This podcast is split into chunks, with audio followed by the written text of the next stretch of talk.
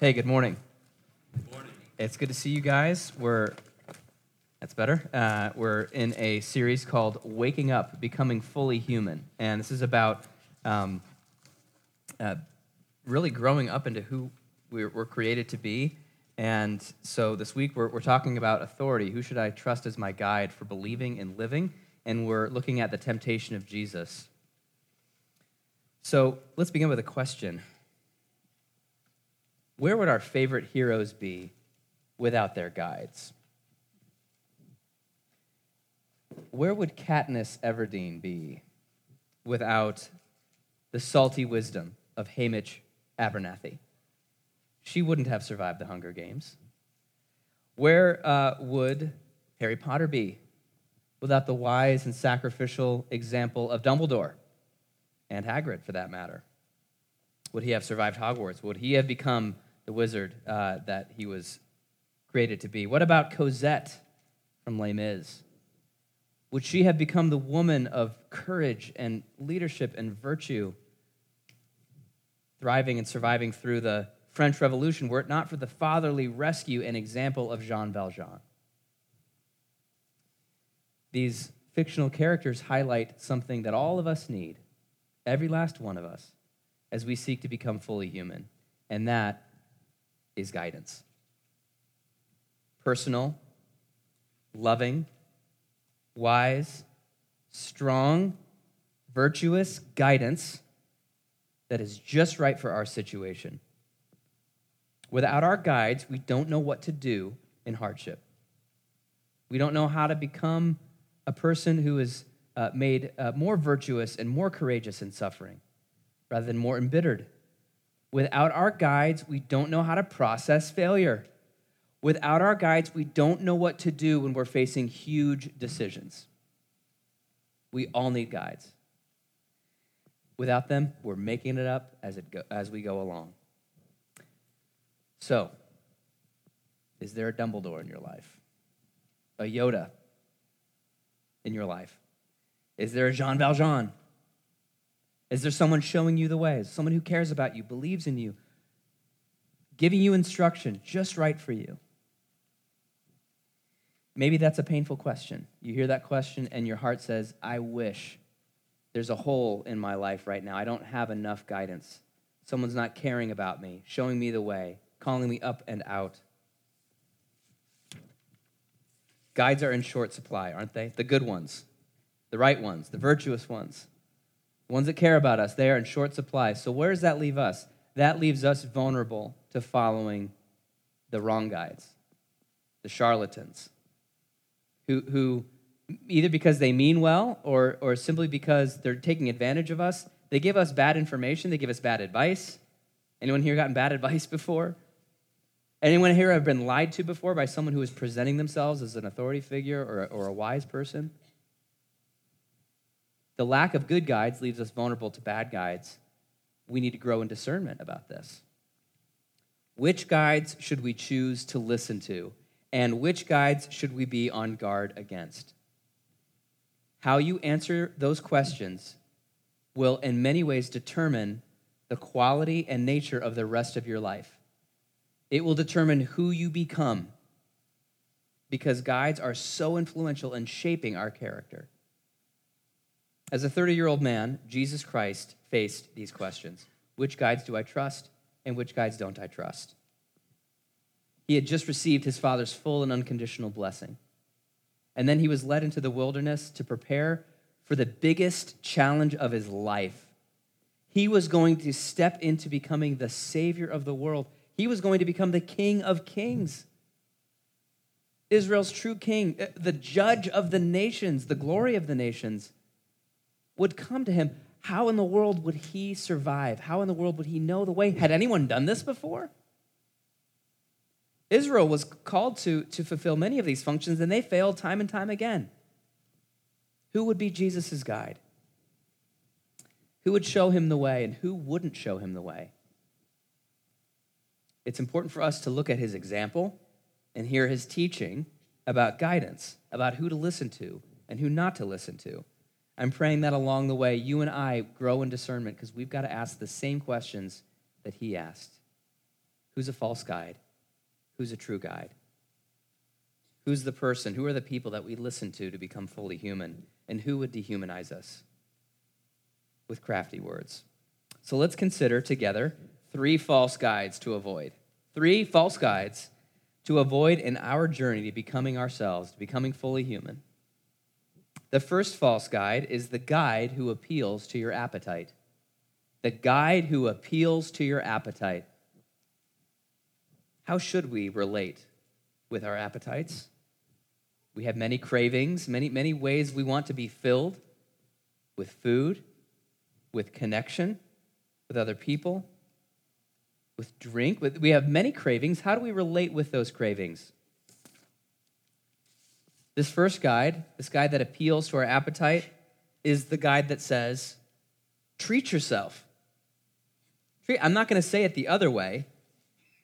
Uh, you know what I'm talking about. Treat yourself. You are your cravings. And it's your destiny to fulfill them. You'll become fully human when you stop suppressing the desires you have and just give in and go for it. Then you'll be happy. Quite frankly, you'll be less of a grump and um, you'll be more free. You'll be more yourself. Treat yourself. So, what did that look like in Jesus' life? Let's take a look at Matthew 4, verse 1 through 3. Then Jesus was led up by the Spirit into the wilderness. Jesus was led up by the Spirit into the wilderness to be tempted by the devil. And after fasting 40 days and 40 nights, he was hungry. And the, the tempter came to him and said, if you are the Son of God, command these stones to become loaves of bread. If you're the Son of God, command these stones to become loaves of bread. So here Jesus has been led by the Spirit, the Spirit that came upon him in the form of a dove at his baptism, communicating and ministering the Father's blessing. Never left him, it's still with him, it's in him, leading him, guiding him. The Spirit has led Jesus into the wilderness. And the wilderness in the scriptures a place of renewal. It's a place of connecting with God, a place to restart, a place to solidify the relationship between God and his people. A wilderness is also a place of testing, where God tests the loyalty and the character of his people to determine whether or not they're ready to enter the promised land. Jesus is led by the Spirit, and for 40 days and 40 nights, he's fasting, which means that he's feasting on the Father's love. It's like there's a table for him, a table in the wilderness, where even though he's not consuming food, He's consuming his father's blessing, his father's presence, his father's love. And out of this place of, of consumption of his father's love, he would minister with strength and power. But he's also being tested. The tempter comes to him at the very tail end, right before his father is going to send angels to minister him. Right before that happens, the tempter is going to come to him and say, You're the Son of God, right? And let me get this straight. You've gone without food for 40 days. I'm sorry. You're the Son of God. Why would you go that long without food? You have the power, don't you? See, look at these stones here. You could turn those into bread. He called you the Son of God, right? He gave you His Spirit. You're the Lord of all creation. Why don't you just go ahead and feed yourself? Why don't you go ahead and treat yourself? Do you see what Satan's doing here? Command these stones to become loaves of bread. He's inviting Jesus, who created the world with the word of his power, who put all things in motion, who made those stones to be stones for a reason. And he's saying, use your power to bend the creation that you've made. Bend creation until it satisfies your appetite. Bend creation, do whatever you need to do with the created order until your belly is full. Treat yourself. Do you know what happens when we treat ourselves over and over again? There is a direct link between our overconsumption, our wrongly ordered consumption, and the destruction of creation, not only our own bodies, but the bodies of others, especially the poor. When we start abusing creation, when we start overindulging, the people who pay the biggest price are those who are the most vulnerable. You can see this um, everywhere you go, wherever there's a huge, you know, massive overconsumption, a demand for goods and services, be it for food or drink or sex or connection or technology, there's always someone who doesn't have the option of paying the price so that other people can be satisfied turning stones into bread is still a temptation for us. Treat yourself because you are your cravings, you are your desires. This is putting the body above the soul, putting the body above the spirit, putting the body above the mind. Don't think it through. You don't have to obey your principles. Your principles obey your cravings. And this is a disordered human existence. When we live according to our cravings, uh, we do not become fully human. There's another way to relate with our cravings and our appetite. The false guide says, treat yourself. The true guide says, train yourself. Train yourself as it relates to you. Train your appetites. Train your cravings to serve God. Train your uh, appetites to serve your full, full humanity. So in Deuteronomy 8, Jesus is going to quote from Deuteronomy 8 here to refute the devil. When you look at the context of Deuteronomy 8, here's what the father is saying to his children. He's saying, Look, I led you into the wilderness, right? A- after Egypt, I led you in the wilderness, and you got hungry. You got so the Deuteronomy in your bulletin is not Deuteronomy 8, so you don't need to flip back there. I'll just summarize it for you. Deuteronomy 8 says, You got hungry in the wilderness, right? And then what happened? Then I fed you with manna. And then what happened? Then you trusted me like you didn't trust me before. There's a certain way that God reaches us through our unmet appetites to demonstrate that He's a good Father, to demonstrate that we can trust Him more than we trust our cravings, more than we trust food, more than we trust drink, more than we trust connection. This is so important for us to learn. Otherwise, we say with our mouths that we trust God, but, our, but we say with our actions that we actually trust uh, whatever it is that we're consuming or over consuming. And so God said to his people Israel, I let you get hungry, then I fed you with manna, uh, and then you trusted me. And then, you know what we're gonna, about to do? We're about to go into the promised land where there's grapes and pomegranates and uh, milk and honey and amazing things. But, don't, but now you know not to bow down and worship the pomegranates, right? Now you know not to worship the promised land. You need to have a healthy distance here with creation. You need to have a healthy distance with the promised land. You can't trust it too much. If you trust it too much, you'll bow down and worship it, and you'll debase both creation and yourself. Okay? Jesus knows that this is the Father's way. The Father wants us to trust Him, and the Father is saying to us, train yourself, train your appetite, because it is through your appetite's hunger that your soul will be satisfied. It is through your appetite's hunger that your soul will be satisfied. Now, a lot of us have, um, have overindulged in some way. We've, we've followed, we've served our appetites, we've listened to the false guy, we've treated ourselves. And um, I love Jesus' response because his response is a word of grace and hope to all of us who are overindulged. Here he says in verse 4 Jesus answered, It is written, Man shall not live by bread alone, but by every word that comes from the mouth of God. Man shall not live by bread alone but by every word that comes from the mouth of God.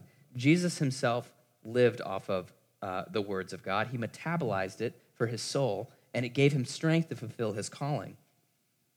And we can return to the words of God as well. This morning, Jesus, or the Father says in Isaiah 55, Come, all who are thirsty, come to the waters. Come buy wine and milk without money and without price.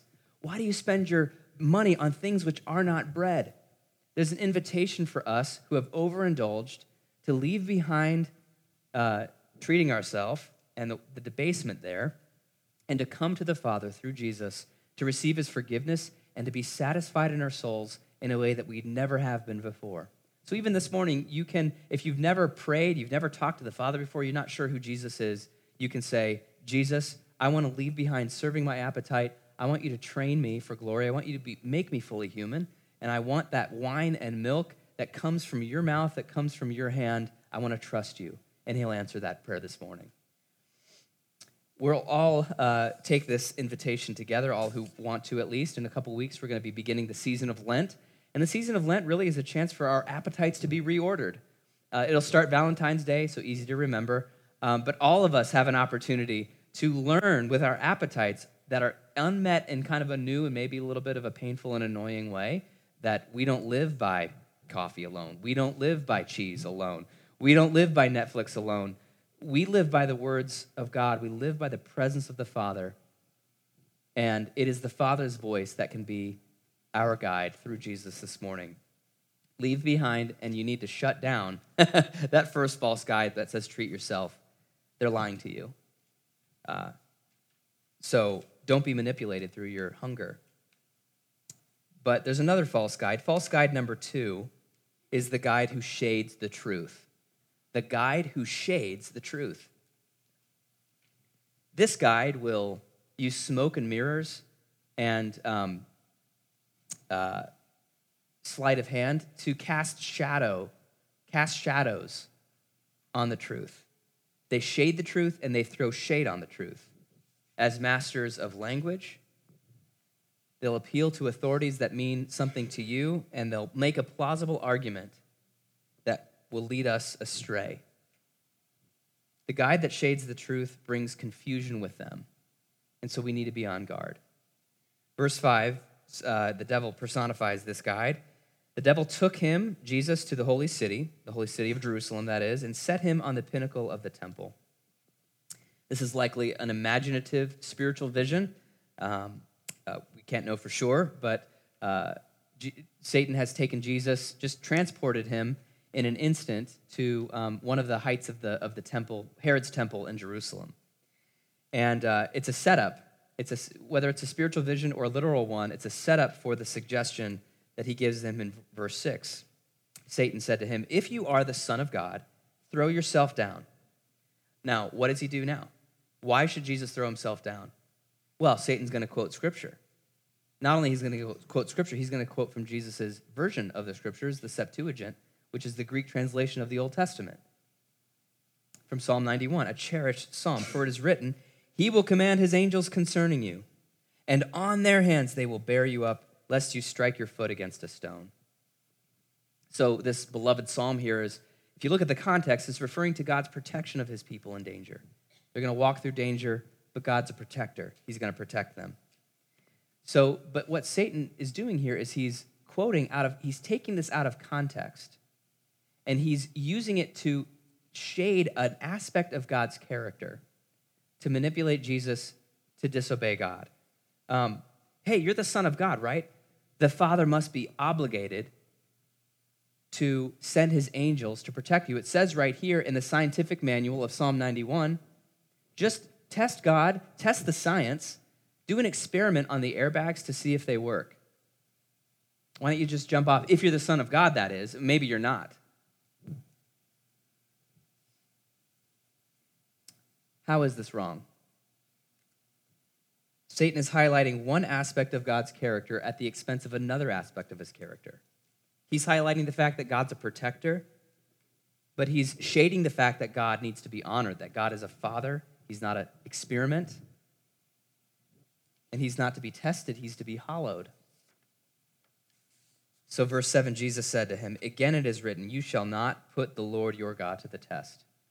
Jesus embraces the full revelation of who God is with all of its paradoxes and tensions.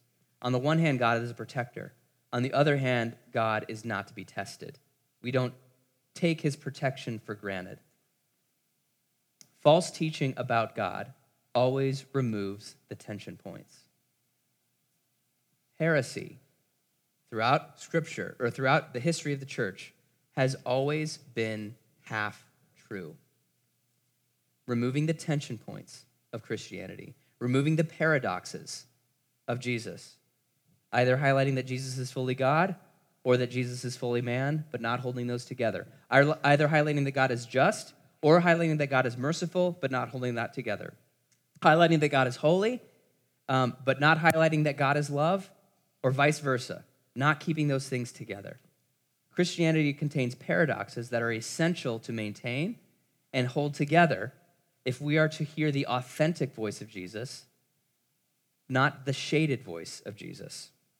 The uh, Pharisees and the scribes, they were false guides.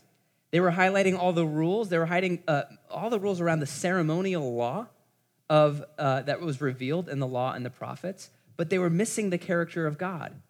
Jesus was unsparing with these religious leaders who claimed to be an authority, who spoke as if they had authority. And he said, these are blind guides. These are wolves in sheep's clothing. Jesus' metaphor, not mine. Wolves in sheep's clothing. That means they're pretending to be safe and they're actually destroyers.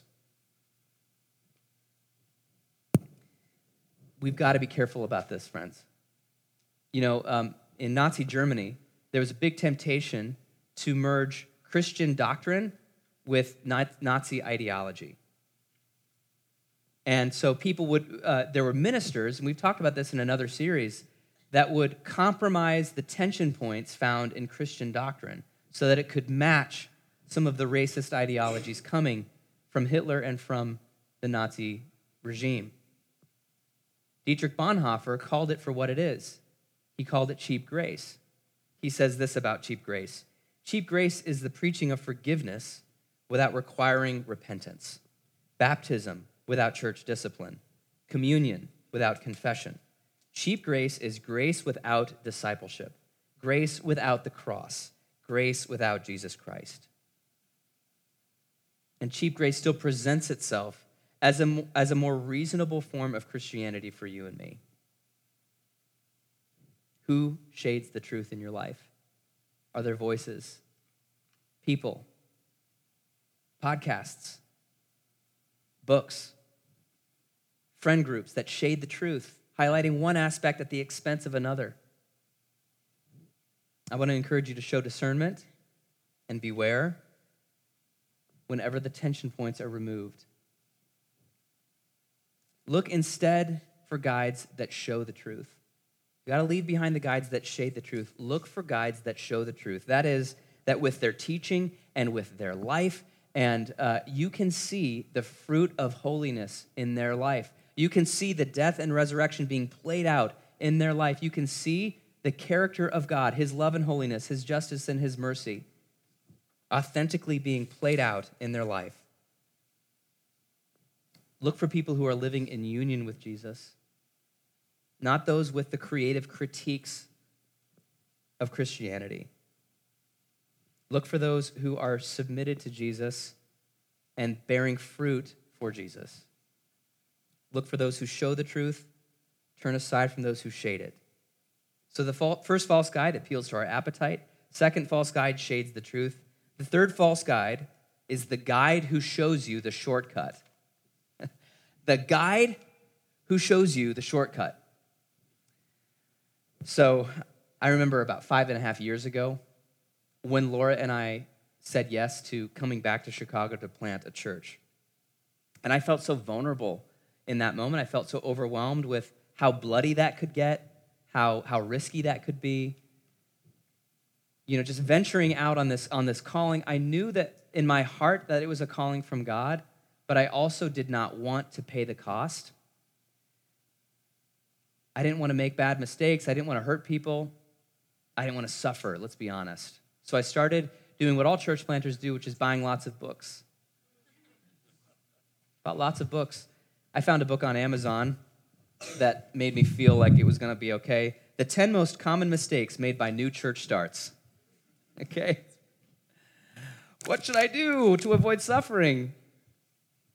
It's a helpful book. I learned some things. It didn't keep me from suffering didn't keep the process from being a little bloody, hard. That's where all the beauty was for, for Laura and I and the launch team. That's where we learned the power of the Holy Spirit. That's where we learned the way of Jesus. I wouldn't trade those lessons for the world.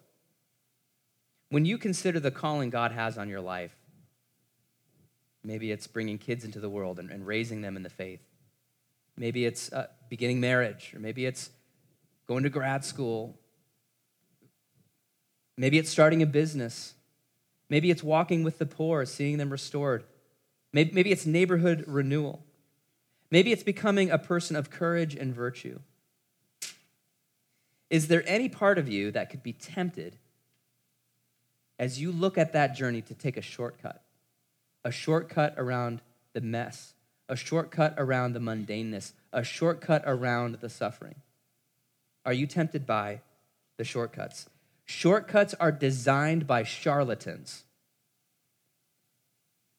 that prey upon us in our fears. Shortcuts are designed by charlatans who know too much about our allergy for suffering and monotony and risk. What would it have been like for 30 year old Jesus to fathom his calling? He's called to be the Savior of the world. Are you kidding me? Has anyone ever done that before? And not failed? The calling to be Israel's true king, to fulfill all of the, the mandates the Father gave Israel perfectly, to, to be the spotless lamb, to be the ruler and judge of the nations, to be the suffering servant and the king, bringing those things together. No one's ever done that before. Who would show him the way? In three years, he's supposed to do that? And how, what was the Father's plan to become king of the world? To become savior of the world? Uh, walk around Galilee, make disciples, step by step, touching lepers, healing the sick, preaching, getting exhausted, praying on the mountain with the Father for an all night vigil. Is that really how you save the world? Going to the cross, suffering unimaginable pain and separation and torment as the Father turns his face away and as you bear the sins of the world on your, on your shoulders? Being betrayed after you've washed people's smelly feet? That's the Father's way to become Savior of the world? Is that really? Isn't there another way? Couldn't there be a shortcut, some kind of way, some kind of way where it could happen without it getting that bloody, stinky, messy, and with so much suffering. Turns out there is a way, maybe. Verse 8 of Matthew 4. Again, the devil took him to a very high mountain and showed him all the kingdoms of the world and their glory. Again, likely a spiritual vision. There's no mountain on the earth that gives you a view of all the nations of the earth. But it was a, it was a very high mountain of sorts, and he, Satan said to him, All these I will give you if you will fall down and worship me. All these, you know what? I'll just give them to you. Heck, I'll just give them to you right now. All you have to do is bow down and worship me. The devil showed Jesus all the kingdoms of the world and their glory. He didn't show him their sins. He didn't show them their sufferings. He didn't show Jesus how harassed all the nations of the world were like sheep without a shepherd. He just showed them what could be extracted, all the things on the surface. And he said, You know what? The Father's way is long and bloody and painful, and you're the Son of God, right? So why don't you just take these from me? I'll just give them to you. All I need from you is just a little bit of gratitude. Can you just go ahead and get down on your knees? You don't have to get on the cross. You don't have to make disciples. You don't have to go the slow way, the mundane way. You don't have to live a step by step life of washing feet and forgiving sins, of, of meddling with the little people. Just you and me making a deal right here, and I'll just give you the glory of the nations. Yeah, I need you to get down and worship me. I'm giving you the nations after all. Last time I checked, getting down on your knees and bowing down and worshiping me is easier than going on a cross. So why don't you take the deal? Why don't you take the shortcut? Just give me your heart, Jesus, and I'll give you the world. Jesus responded with a measure of authority that, that is uh, unnerving and, and beautiful.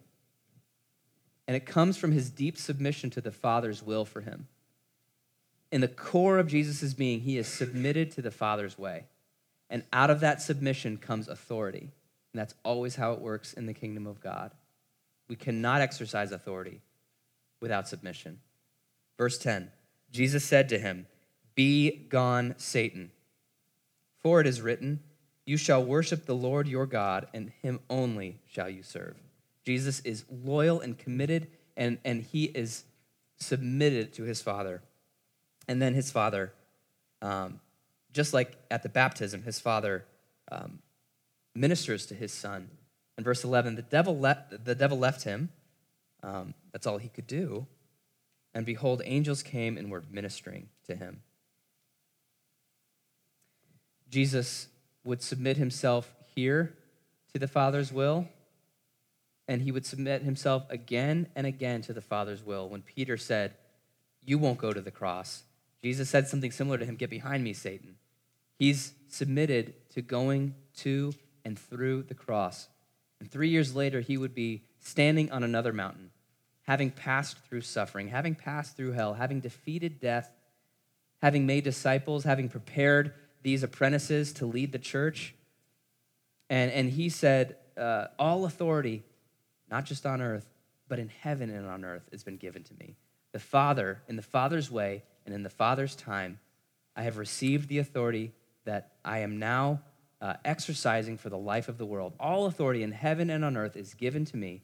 Therefore, you go, make other disciples, make other apprentices, um, and teach them to observe everything I've commanded you to do. Again, no shortcuts. Um, as I have submitted to the Father, so you are submit to what I am giving you to do.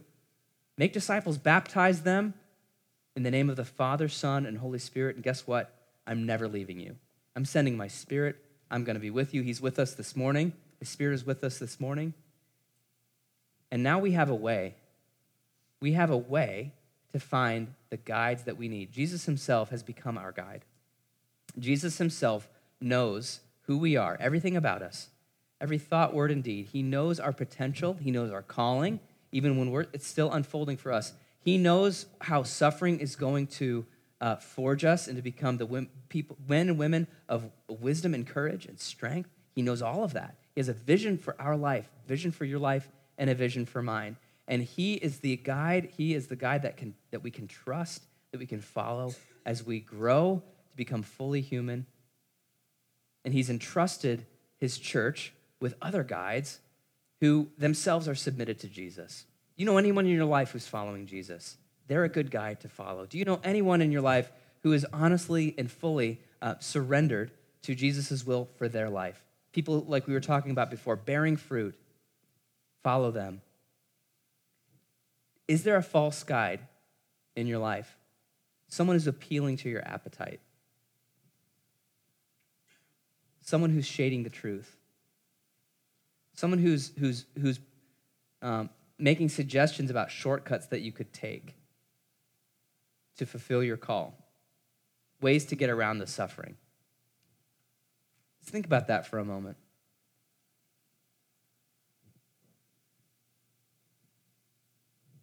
Is there a guy that you need to unsubscribe from? Stop taking their phone calls. Stop following their posts.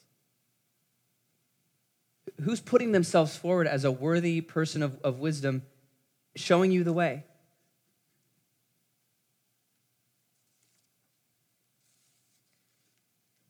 The way back to becoming fully human is to return to the Father through the Son, to return to the Father. Where would we be without our guide, Jesus Christ?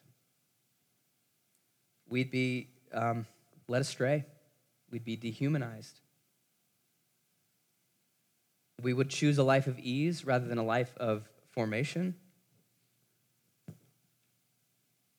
And all of us need the forgiveness of going our own way, choosing our own path. All of us have an opportunity to return to the Father through the Son, to become His apprentice, to go His way, the way of death and resurrection, to be fed at His table, and to step by step, day by day, whether we're suffering or rejoicing, become who we were created to be fully human. In the name of the Father, and the Son, and the Holy Spirit. Amen.